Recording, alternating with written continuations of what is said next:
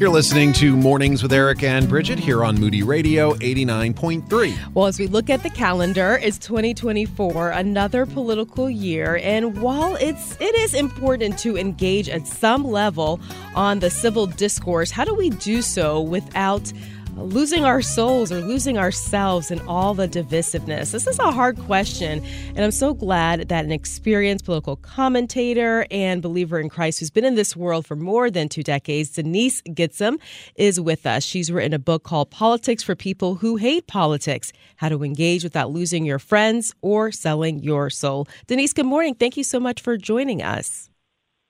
Thank you so much for having me on this morning. It's such an honor. Yeah, I, I think part of the problem here, as I've been trying to think through this conversation, is that we've lost really what the definition or what our politicians are there for. We look at it more like a, a, sport anymore. It's it's more of a winners and losers, and you know, am I getting the ball past the fifty yard line or not, as opposed to uh, a service community. I, I think we've lost connection of what actually a politician is there for. Yeah, I, I couldn't agree with you more, and it's really disconcerting, and it it contributes to this notion that you know Washington is sort of a swamp as opposed to a place where really well-meaning people go and often lose their way. I mean, I can speak from 20 plus years of experience in politics, both in and out of Washington, that so many of the folks that are there are God-fearing people who truly intend to go and make a difference, and they go for all the righteous honorable reasons. But often when they get there, they get sucked into partisan agendas and forget about kingdom principles. And so instead of clinging to God's truth, they often get sucked into this us versus them mentality. And when your when your identity is lost, when you start thinking of yourself as a Republican or Democrat or an independent, instead of a person on mission, an ambassador of heaven, an ambassador for Christ who has a witness to share, and that's the overriding purpose for you being there then you start acting just like everyone around you. And politics as usual, as you've seen, is not has nothing to do with the way kingdom folks should be acting in any sphere of influence. But of course, that's just downstream from what we're seeing, I think, in culture and society at large. But is it more of a perception or is it a reality that times are more divisive? You know, I think things have been divisive throughout history. I mean, if you look at, we had a civil war in this country. So, mm-hmm. yeah. you know, as long as we're not taking up arms against each other, people are the same, you know, in the same way that God's yesterday, the same today, you know, and forever, today, yesterday, today, and forever. Human nature is pretty much the same throughout history. You know, we've seen incredibly bloody and horrific times through eras of human history. And at least right now, we're not taking up arms quite, you know, as often as, as we would mm-hmm. probably would have seen in another era. But I, I think Satan is just so good. You know, he is so good at causing division. He loves to divide God's kingdom. He loves to divide God's people.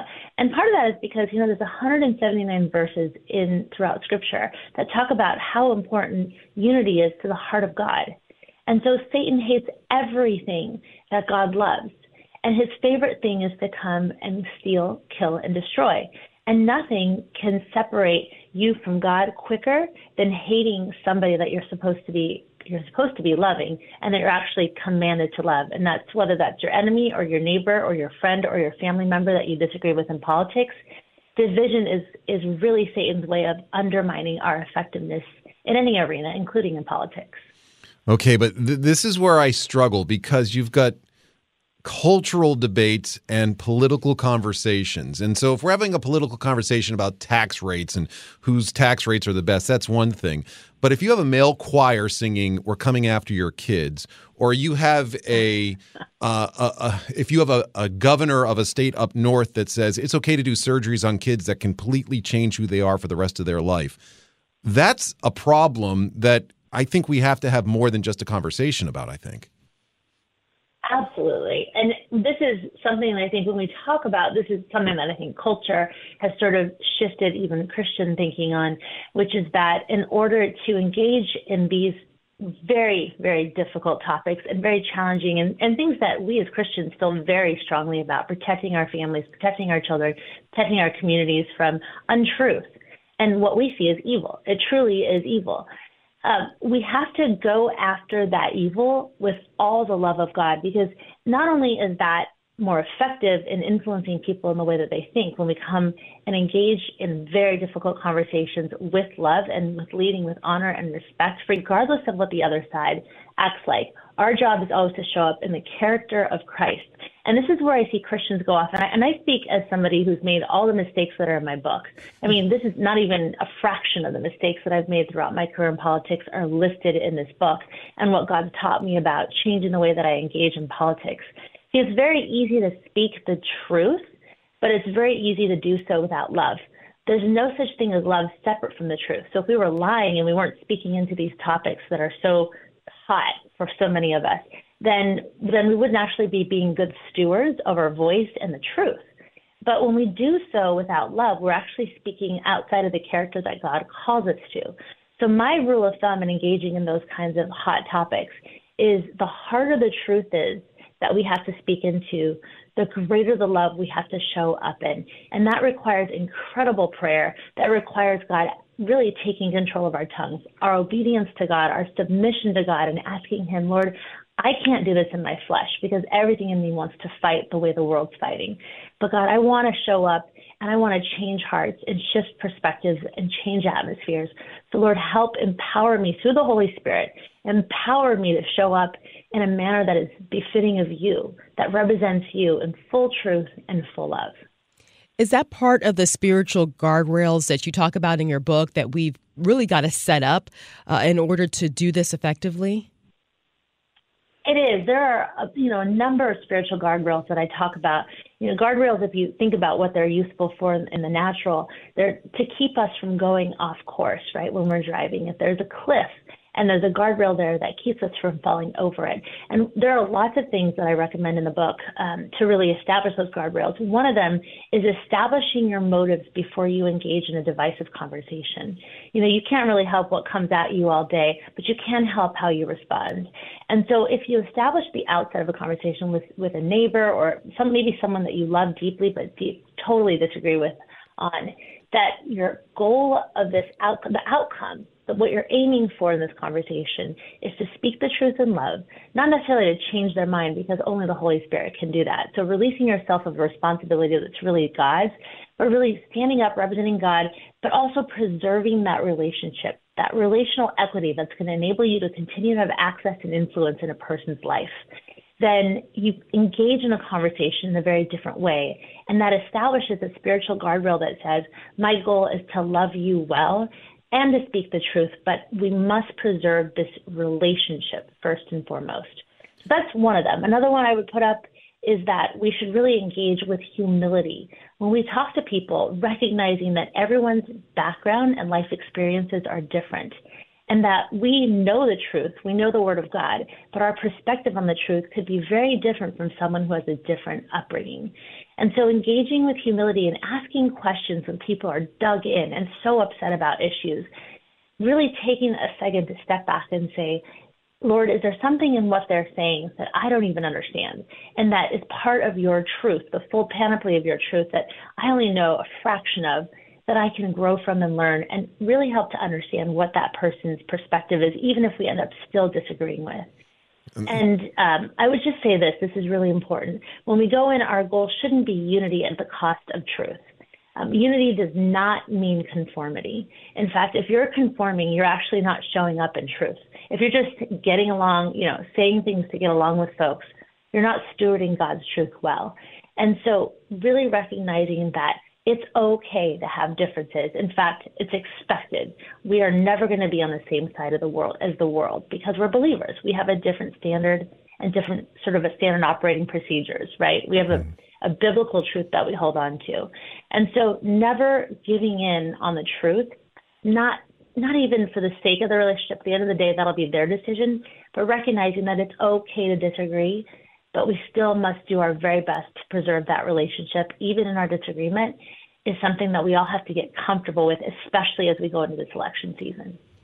All right. You've already admitted that you've failed at each one of these. So that's good because I think we all, have so we're we're on the same page here. So mm-hmm. okay, let me just take you to the scene. You're sitting there in your back porch. You've invited some friends over for s'mores around the campfire, and next thing you're fencing with your s'more maker because oh, no. something political has happened. Right? So you're something, you know, it doesn't take but a second and you're like, "How did I get into this conversation?"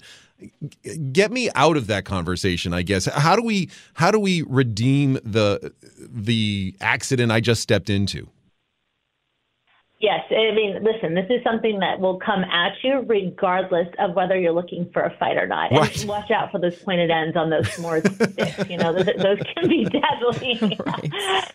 Uh, so I, I'm a, I'm a commentator on, I'm a political commentator on TV. I'm a, I'm a Republican strategist, and I go in for a reason, and it's usually to win. And I think everybody, regardless of whether you're on TV or you're just in your backyard having s'mores, you're you're not going into a conversation feeling like you want to concede, right? Nobody does. And so there's that sense of pride that automatically comes into our our sense of saying we've got to we've got to we've got to speak truth, but also I really want to be right. I don't know about y'all, but I like being right. I don't I don't like being wrong. And so uh, not only am I a commentator involved in politics, but I'm also a lawyer. So I like to win. It's not just about like kind of passing off a soft little remark. I want to go for the kill. That's just my nature. And I think many of us get entrenched like that when we're in a conversation that's, that's taught. And so sort of stepping away from that is, it requires um, really asking the Lord as you start to hear things that seem like it's going to go down the path of an argument or disagreement the first thing I do is say, Lord, I really need you to take over my mouth. And the words that I'm say, saying, the things that I'm thinking about this person are starting to go in a direction that are not aligned with the calling that you've put on my life to love this person. I'm starting to make dishonorable assumptions about them instead of honoring ones. I'm starting to feel disrespect towards them. I'm starting to hate them, to be honest. Like, I, I hate what they're saying. And this is just me speaking because I'm very petty when I get in a political conversation. it's just, I'm being very honest. That's why I, I wrote a book about my mistakes. But saying, Lord, I need you to help me see them through your eyes. I don't right now. And can you help to give me words that are truthful, but also speak into their identity? Because again, when we release ourselves from the need to fix this, this is something that only the Holy Spirit can fix in our lives. We are not the Holy Spirit in other people's lives. We cannot give them conviction or clarity about the truth. So when we relieve ourselves of that burden that's really God's and we shift it back onto God's, we can show up as love and as truth and show up in a way that really seeks what they, they need the most, which is not a correct answer, but a recognition that God loves them, He's for them, and that He is truth. Mm-hmm. That is when we shift out of needing to win that argument, which is the default that I always go to in my flesh, and step into the spirit that God called us to. Yeah, I guess is it all about or is it helpful to have a greater picture or greater perspective than maybe, like you said, winning this debate or even winning the argument because the arguments and, and the different topics that are coming up are really important. Many of them are crucial for our future. But are you encouraging us to see even a, a greater picture in these discussions? There's always a greater picture when God's involved, right? There's the issue that we see in the natural, and then there's the issue that's the spiritual. Remember, Ephesians, in the book of Ephesians, it says, We do not war against flesh and blood, but against spirits and principalities. This is a spiritual battle that we're dealing with, and it's manifesting in the natural, in the political realm. And so when we recognize that it's not the person that's coming against us, but it's Satan or a spiritual element that's coming against our spirit of truth because of who we are in Christ, there's automatically going to be opposition. And when we can separate the person from the spirit behind it, we start seeing this as a spiritual battle, and that requires different tools than what we see people using in the world. It requires a supernatural set of thinking processes, a supernatural set of principles, and it requires supernatural power to overcome. And so we've got to get into I think the most important thing that that we have to cling to is what is our identity? who are we going to this conversation? Are we coming in as Republicans or Democrats or whatever party you you know you believe in or you sign up as or whatever the RD is next to your name? Are we showing up first and foremost as followers of Christ? Because if we're showing up and our identity is solid in Jesus, then we don't need other people to validate what it is that we believe. And we don't need them to agree with us or say nice things about us. We need to show up as a warrior for God in the character of Christ.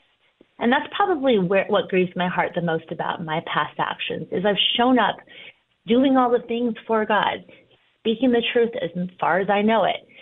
And then I've seen myself lose out on the thing that he cares about the most, which isn't just speaking about truth, but is doing so in a character that reflects who he is. Mm. And I would just say one more thing. Yeah. You know, Jesus' harshest words were never reserved for people who made mistakes. They were always reserved for people, the Pharisees, who spoke truth but did so without love. And so, as we engage in the political realm, let's make sure we're not like the Pharisees, where we're speaking up for God and fighting for these things in, in often earnest ways, and make sure that we're showing up with the humility and the love and the grace and the conviction, fully engaged in the political process because our future and our children depend on it, but also fully in the character that God wants us to. Hmm. I guess as we talk to our friends, this could be the most important political decision they make this election season, could be the most important election of their lifetime.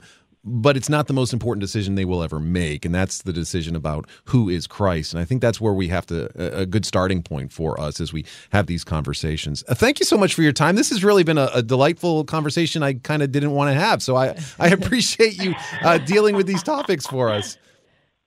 Oh, thank you so much for having me on. You know, none of us want to have these conversations, but God empowers us and gives us conviction and hope. And I do think that that when we work together as believers, we really can. We're blessed to live in a country where we, we can change outcomes. So I'm grateful to all you listeners for for tuning in and taking these considerations seriously. Mm. Yeah, you can find out more in Denise Gitsham's book, which is really all about how we can survive this political year well. It's called Politics for People Who Hate Politics. We have a link to it and her website at ericandbridget.org.